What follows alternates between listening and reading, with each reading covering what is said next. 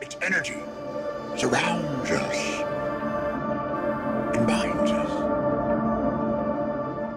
Hey, everybody, and welcome back to Carbonite Combos, and thank you for joining us for another short story today. Uh, today's short story is going to be about Boba Fett and Dengar and how Boba Fett actually spared Dengar's life on two separate occasions. In the Star Wars story, aside from the Jedi and the Sith, bounty hunters spend a lot of time in the spotlight. Two of the most noticeable bounty hunters being Boba Fett and Dengar. These two bounty hunters were fierce and were known to tackle almost any bounty with ease. Although these types of mercenaries usually fought for themselves, they sometimes were very likely to team up to accomplish particularly large jobs. Dating back to their early years of bounty hunting, Fett and Dengar joined forces on multiple occasions. Boba Fett is often thought of as one of the most ruthless bounty hunters in the galaxy, but another side of Fett shows his compassion for his fellow bounty hunters. This side of Fett is shown when he spared Dengar's life two separate times.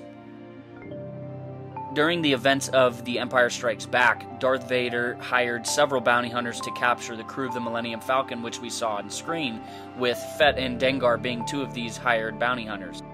We all know that Fett succeeded in bringing in Han Solo as well as Princess Leia and Chewbacca, but the backstory of Dengar's failure is not often told. While in pursuit of the Millennium Falcon and those on board in the Hoth asteroid field, Dengar's ship, the Punishing One, was disabled by a bomb that Boba Fett had placed on the asteroid. Fett, not wanting to kill Dengar, planted the bomb to disable the ship so Fett could acquire the bounty on Solo and his friends without destroying Dengar's ship and killing him. This act was just the first time that Boba spared the life of Dengar. After Han was delivered to Jabba the Hutt in Carbonite, and after Dengar repaired his ship from the bombs, he traveled to Tatooine with Manaroo, a female dancer he saved from the Empire, and a woman who ended up being very important in Dengar's life moving forward. Upon their arrival at Jabba's palace on Tatooine, Dengar laughed in the frozen face of Han Solo, but during his time in the palace, Manaroo was taken by some of Jabba the Hutt's associates.